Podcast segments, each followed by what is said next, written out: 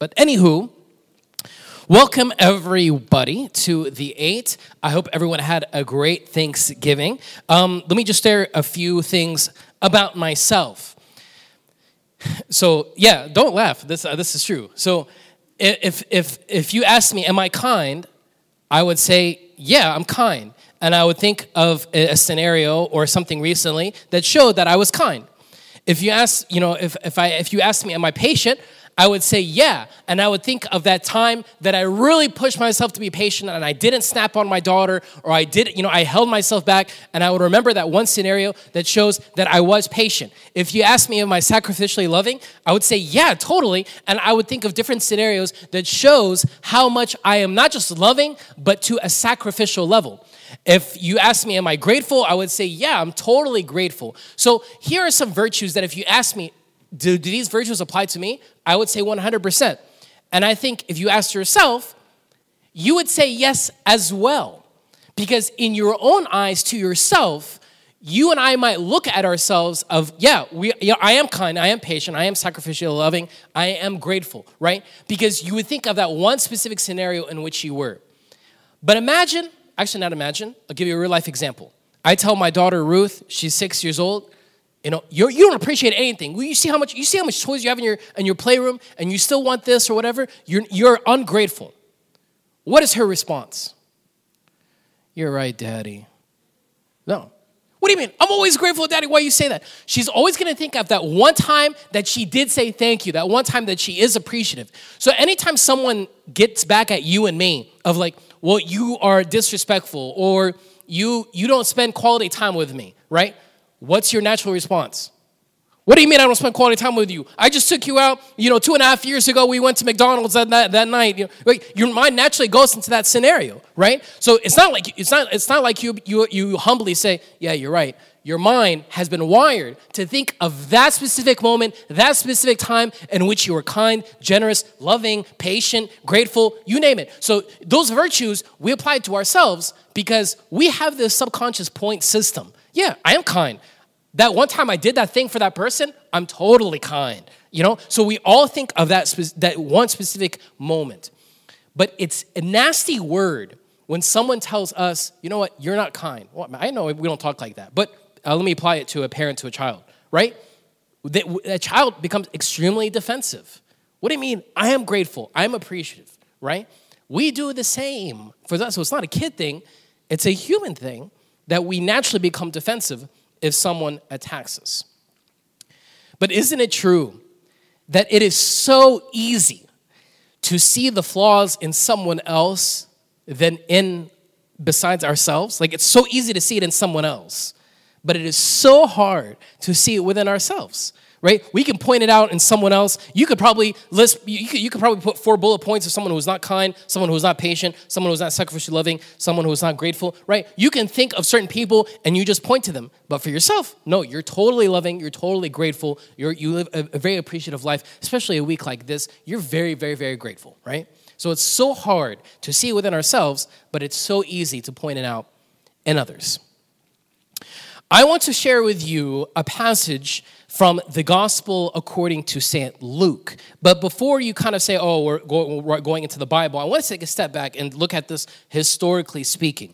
So St. Luke was a physician, but also on the side, he was an artist. So this is why in many icons you see of him, this is an icon of the Coptic iconography.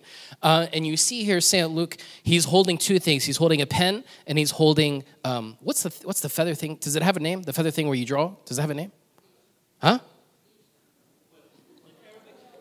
Or whatever. You're saying in Arabic, I don't know Arabic. So I don't know in English or Arabic. It doesn't matter. But you know what I mean. So he has like a pen to draw with and he has the feather thing to write with, right? So the iconographer is wanting to display those aspects of who St. Luke the physician is. And on his other hand, he's holding two things. An icon of St. Mary that he is drawing, or he's writing this icon. And he's also holding a book, which is, in essence, 2 volumes. So St. Luke as a physician, his style as a doctor is to be very thorough, very detail-oriented, and I'm sure as a doctor as well, he probably had very poor handwriting, but he also wrote 2 volumes. He wrote the Gospel according to St. Luke, And he also wrote the book of Acts. But you can look at it as like volume 1 and volume 2 when you look at his writing style of what St. Luke did. Actually, we'll do this in the liturgical life of the church, which is our main service at St. Mark Church, the Divine Liturgy.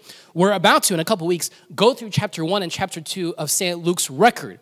And he opens up his gospel saying, I did comprehensive research and I investigated thoroughly everything that I'm about to share about the life of Jesus. So St. Luke, we know historically speaking, did comprehensive research in interviewing a wide array of people in order to get all the details of the birth of Jesus. This is where we get majority of the records of Jesus' birth.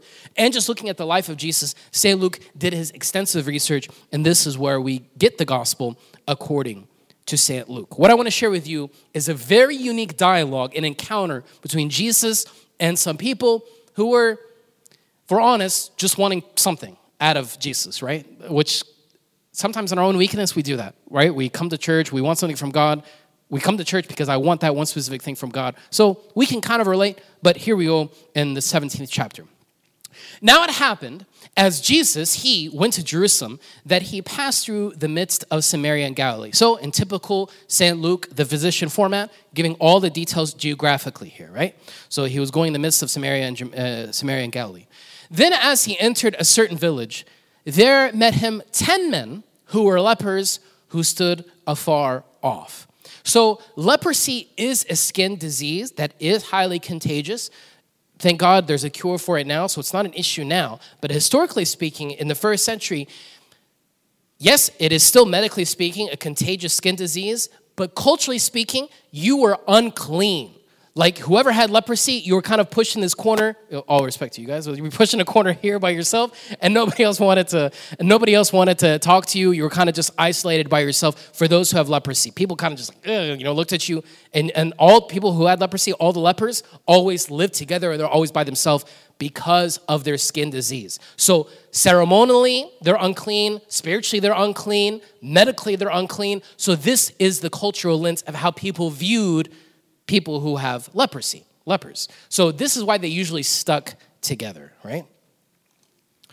So the 10 men come who have leprosy, they came to Jesus. And they lifted up their voice and said, right? They lifted up their voice because they can't come that close to Jesus because they're contagious. They're lepers. So they said from afar, they lifted up their voice and said, Jesus, Master, have mercy on me.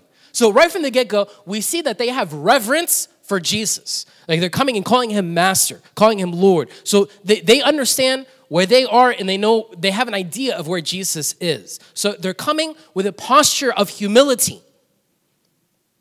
Jesus, Master, have mercy on us. So when Jesus saw them, he said to them, Go show yourselves to the priests. It's kind of awkward, right? It's, have mercy on me. And Jesus says, go to the priest, right? So we feel like something is missing. So culturally speaking as well, and historically speaking, when someone has leprosy, and if they are cured from leprosy, their first step to get back into society is that they need to go to the priests in order for the priest to kind of give them the green light. You're good to go. You can mingle, you're connected back into society. So that's their first step in order to get connected. So here is Jesus is telling them, they come and say, have mercy on us. Jesus says, go to the priests, okay? And so it was that as they went, they obeyed, all 10 of them, they all went. They were probably like, okay, I mean, what about us being cured? Anyway, they went. So it was that as they went, they were cleansed. Their obedience to Jesus' words, without knowing the outcome, ended up being their remedy. Their obedience to Jesus, without necessarily knowing the outcome, was the remedy to their healing. Jesus said, go. Did they still have questions? 100%. Did they have doubts? I'm sure. But they put their faith in action. They put their trust in action. And they went. They said from afar, Jesus, have mercy on us. And Jesus says, cool, go to the priest. And as they went, they were cleansed. And here's the whole part of today. And one of them, when he saw that he was healed, that one person returned and with a loud voice glorified God and did a prostration, fell down on his feet on his face at his feet, giving him thanks. And of course, St. Luke adds the detail, and he was a Samaritan. How many people were cleansed? 10. How many went out of their way to express gratitude back to Jesus? 1. And he came and he was like, thank you, Jesus. No, he did a universal expression of honor and reverence, which is a prostration, which still exists today in ancient Christianity and other expressions of Christianity as well, is that I come and honor God by putting down my pride, my logic, and I go down as a way of showing honor and respect to God. This is why a prostration is a common expression of worship in ancient Christianity, in Orthodoxy. So one of them, when he saw that he was healed, he returned and with a loud voice glorified God, and he fell down. So he's glorifying God physically, right? He's glorifying God physically, and he giving thanks to him. He was a Samaritan. So Jesus answered and said, Jesus asked the question we're all thinking, wait, wasn't there 10 of you? Were there not 10 cleansed? Jesus asked, where are the other 9? Were there not any found who returned to give glory to God except this person, this Samaritan, this foreigner? And Jesus said to him, arise, go your way. Your trust that you obeyed me telling you to go, and your trust in coming back to express that gratitude, your faith has made you well. So this person, 10% of that group who was healed, came to express gratitude back to God. And this is what brought healing and transformation to this person's life. So again, Jesus in the beginning told him, go, you had tons of questions, but still go. He was healed. And he comes to glorify God, and God tells him again, go, your faith has made you well. Don't raise your hand, but are you grateful? Yeah, you're grateful. Are you appreciative? Yeah, you thank God, right? You thank God. You're grateful. But how many times do we express that in a full, real, authentic way? Because you know this, unexpressed gratitude communicates ingratitude. Unexpressed gratitude communicates ingratitude. Are you grateful 100%? But again, don't look to the left or right of you or whatever, but do you share that gratitude with that person? Not just thanks. Do you like, just as this person, he didn't come to God and say, thanks, you're the man. No, he glorified God. He put it into physical action, and he gave thanks to God. So St. Luke records the detail that he glorified God, he fell down and did a prostration, and he gave thanks. For us, in our expression of gratitude, are we full in the way that we express it? Or do we just have it in our heart? Because I know you're grateful. But unexpressed gratitude communicates ingratitude. And something I tell the volunteers of the church, that no communication is miscommunication. Like as volunteers in the church, if we do not have communication together in our service and leadership in the church, if there's no communication, it's going to express miscommunication. So there has to be, and don't apply this just in ministry, in every aspect of life, right? In marriage, if it's just a roommate style and, you know, we got to take the kids and bills and, you know, we need to go and we're late and what about next Thursday? And we're just kind of always on the go.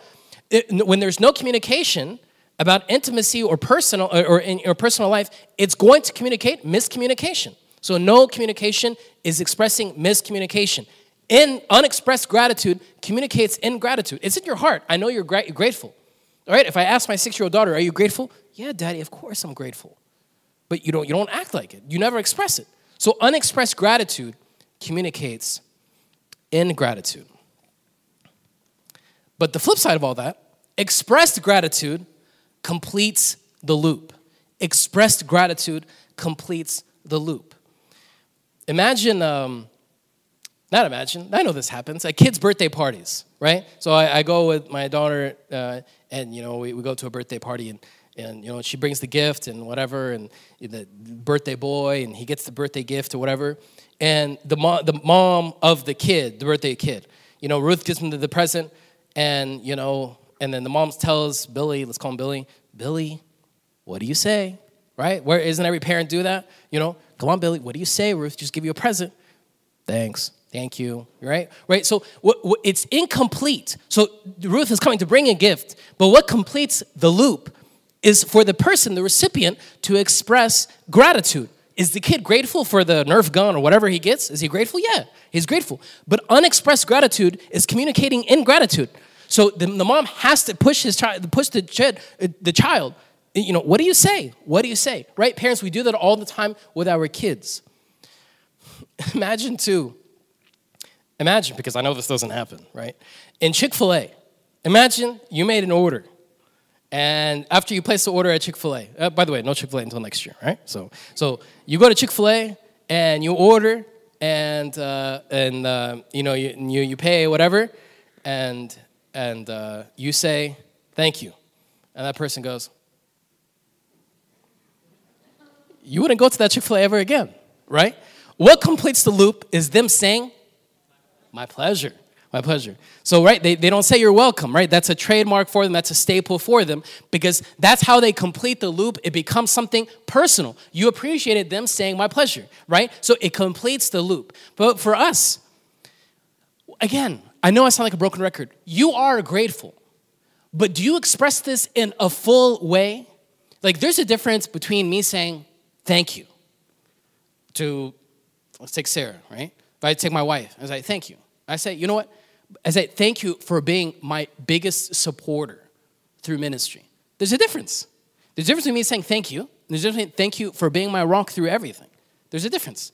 So even in the way we articulate ourselves, you're grateful, but do you express it in a full, robust way that's from the heart, or is it just thanks? It completes the loop.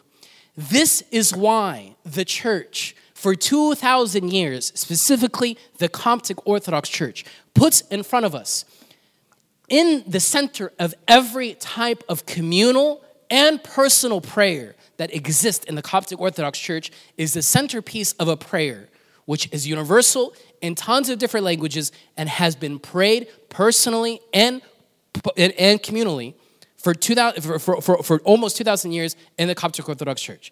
And it is the prayer of thanksgiving, the prayer of thanksgiving. No funeral, no wedding, no Egbeya prayer, no type of service exists without us praying the prayer of thanksgiving. And I know sometimes for those who have heard of this prayer or read this prayer before, sometimes we kind of go into autopilot. Let us give thanks to the benefits, merciful God the Father. Huh? Okay, so if we can for a second, just for the next 5 minutes, let's digest for a second the richness of the text the church has given us for centuries when we are giving thanks to God. Because again, I know you're grateful, but I want us to see the richness that the text the church gives us to aid us in expressing gratitude. Let us, again, here we go from the beginning. We're relational beings, so it is communal. Let us give thanks to the beneficent and merciful God. Beneficent, meaning he's always doing what benefits us. But if we're honest with ourselves, there's times where it feels like it's what God is doing in our lives is not beneficial. Like you question why God has permitted X, Y, Z to happen. And you question, is this beneficial to me or not? Because you and I have our own definition of what's beneficial. We have our own definition of what is beneficial. And then we project that to God. And we expect God to do the same to us as far as what's beneficial to us. Think about this.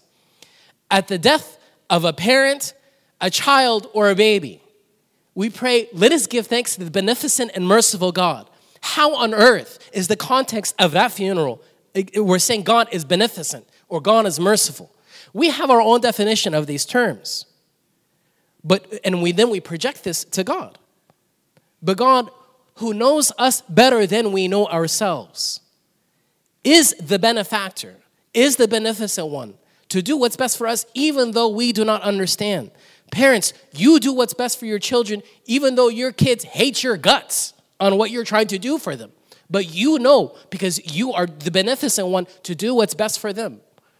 For us to call God merciful as well, we acknowledge we don't have our life all together, that I do make mistakes. So we're asking God to extend his grace, to extend his mercy. So let us give thanks to the beneficent and merciful God. Who is God? Because everyone has their own definition of God. You have coworkers who say they believe in God, but then you look at their actions and you question, what type of God is that, right? So the beautiful thing of Christianity is God is not just some fluff in the sky, not some old man with a white beard sitting on some clouds. No, God is a reality, and we describe who God is. He is the Father of our Lord. He is God and Savior, and his name is Jesus the Christ. For he has covered us. He has helped us. He has guarded us. And he has accepted us to himself. And I want to highlight two things. He has covered us. If our biggest regrets in life, either from our childhood or now, whatever, our biggest sins and struggles and weakness, there are times where our weakness is covered.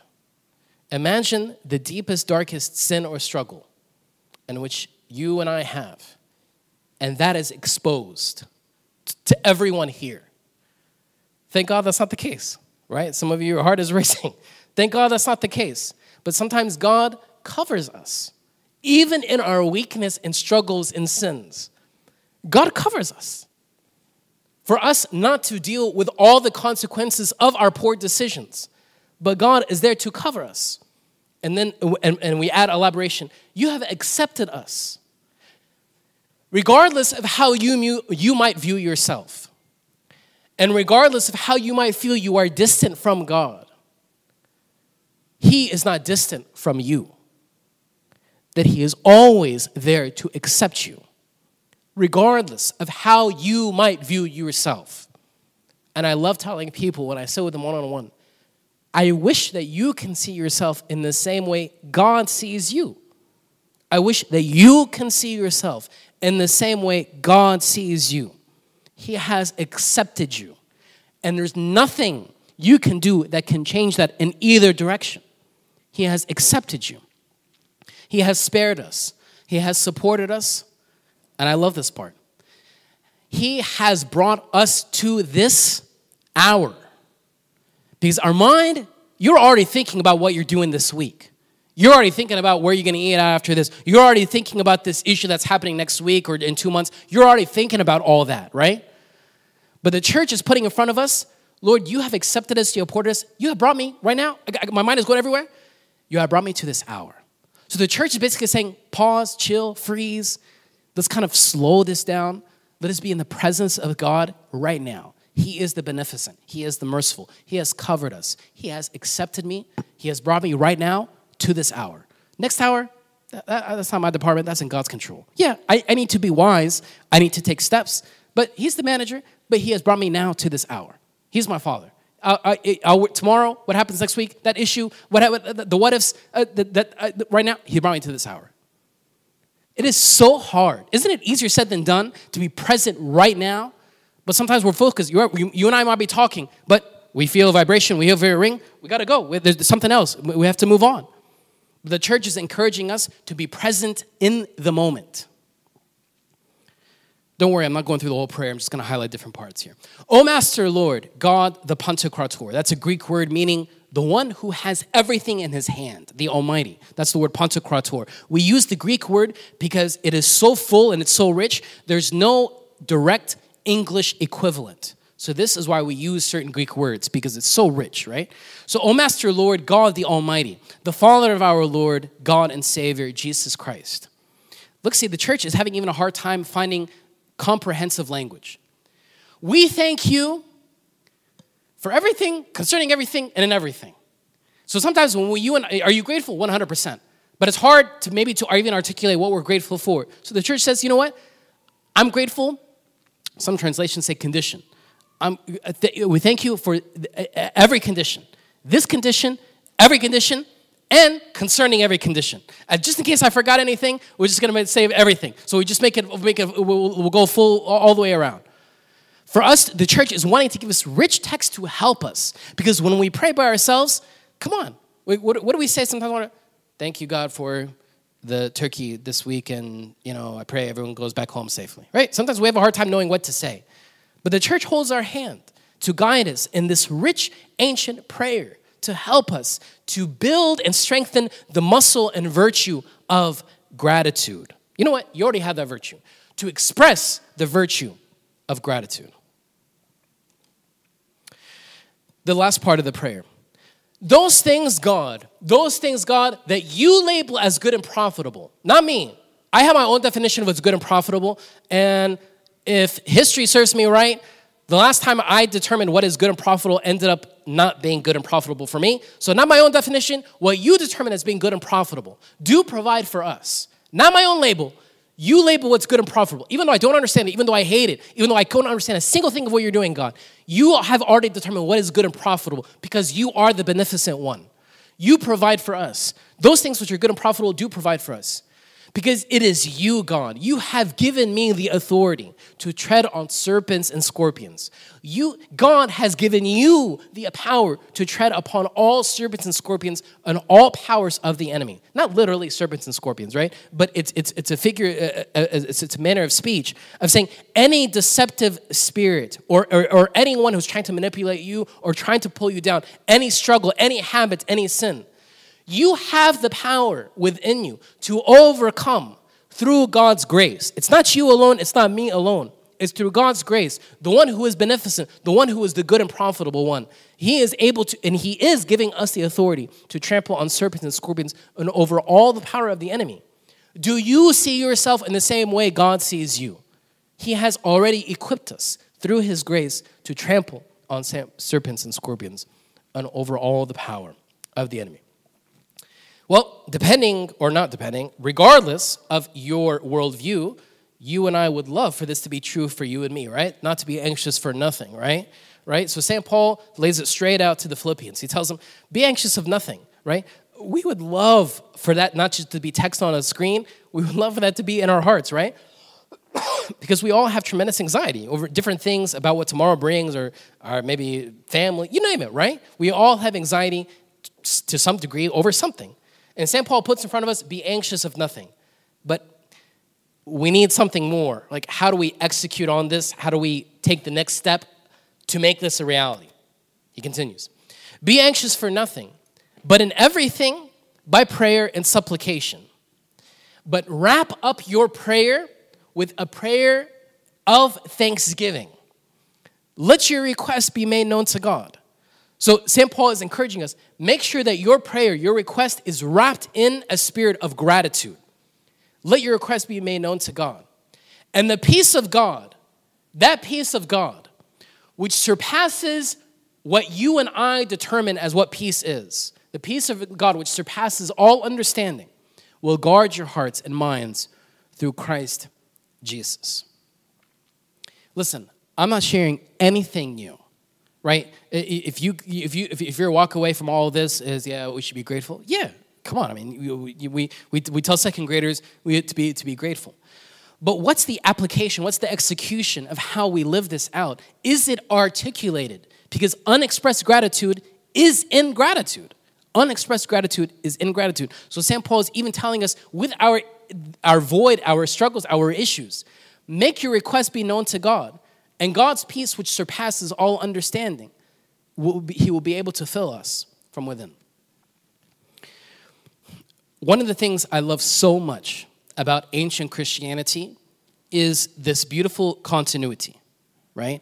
So you can look at Jesus, you look at the disciples, you look at the disciples of the disciples, and you look at the disciples of the disciples of the disciples who are followers of Jesus, right? So you have this beautiful, beautiful, organic, unbroken, beautiful chain. So I love that. That's why I love Orthodoxy. I want to share with you the words of a disciple of St. John. St. John was a first eyewitness of Jesus, a very young man who was a first eyewitness who wrote the Gospel of John, right? So a disciple of St. John, his name is St. Ignatius.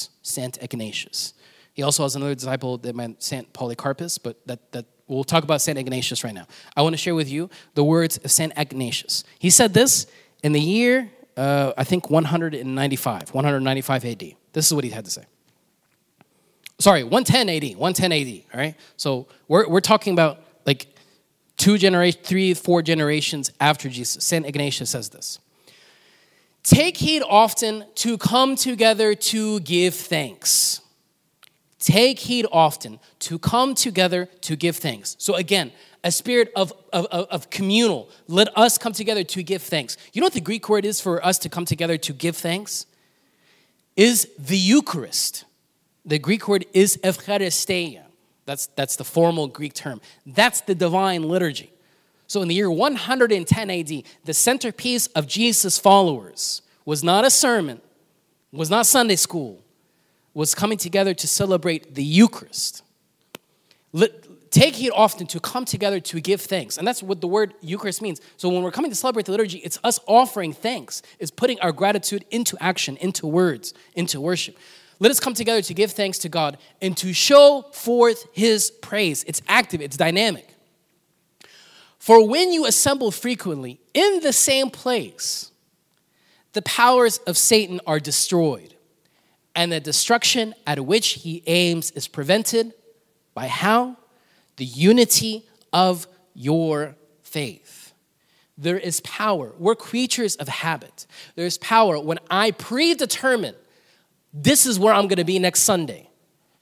There's power when we come together to give praise to God. And I'm saying I'm determining from now to be at church by 9 a.m. I'm predetermining that. When we're in the same place, assemble frequently in the same place. Yes, in communal prayer and in personal prayer. That rhythmic daily habit and weekly habit of life, this is where we're able to find God's peace in a new way. He continues. Nothing is more precious than peace, right? Nothing is more precious than peace, by which all war in heaven and earth is brought to an end. Gratitude gives birth to unity. Gratitude also gives birth to generosity. The most generous people you know are those who are beyond grateful for what God has been doing or is doing in their lives.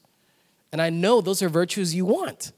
You want unity in your family, in your marriage, with coworkers, with extended family. You desire that. But it might require, yes, gratitude. You already have that. But it might require expressed gratitude. And for us not to only express it, not for it to be a head thing, but to be a heart thing. There is more to life. If we live and breathe a spirit of gratitude to the beneficent one, and if we come to God and give thanks to the beneficent and merciful God, the Father of our Lord, if we live that out, I promise you, you will experience and see God in a new, full way in your life. You will find healing in relationships. You will find peace externally and find peace internally. You will be able to live a more generous life of contentment if we express, not just have gratitude, but live and express and articulate that gratitude to one another. So my last challenge I have for you this weekend. Do not go to bed tonight without calling, texting, or telling someone in person. Not just a thanks, not just a thumbs up, not just an emoji, but an expressed, full, elaborate expression of gratitude. Let's make that happen. Because you wouldn't like it if I just say, thanks. No, you're looking for something more, fuller. So let's live that out and put that into practice from today. Let's stand together and pray.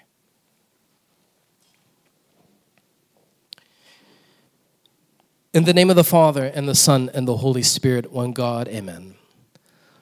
Lord, we give thanks to you, you the beneficent one, you being the Father of our Lord. For you have covered us, you have helped us, you have supported us, and Lord, you have brought us to this hour. And we thank you for everything, concerning everything and in everything. Lord, you are the one who always gives us those things which are good and profitable.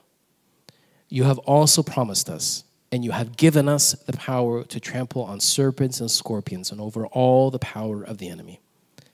Lord, you have always accepted us and will always accept us. But Lord, within us, the selfish part of us, the prideful part of us, the consumeristic mentality part of us, Lord, we desire to suppress that and for us to be overwhelmed with a spirit of gratitude for your love toward us. Because, Lord, we know that when we apply this virtue and when we offer thanks to you, Lord, this is where we're able to abide in you and in an intimate and real way in our lives. And through the intercession of St. Mary and through the prayers of all your saints, Lord, hear us as we pray together, saying, Our Father, who art in heaven, hallowed be thy name. Thy kingdom come, thy will be done, on earth as it is in heaven. Give us this day our daily bread, and forgive us our trespasses, as we forgive those who trespass against us. And lead us not into temptation, but deliver us from the evil one. And Christ Jesus our Lord, for thine is the kingdom, the power, and the glory.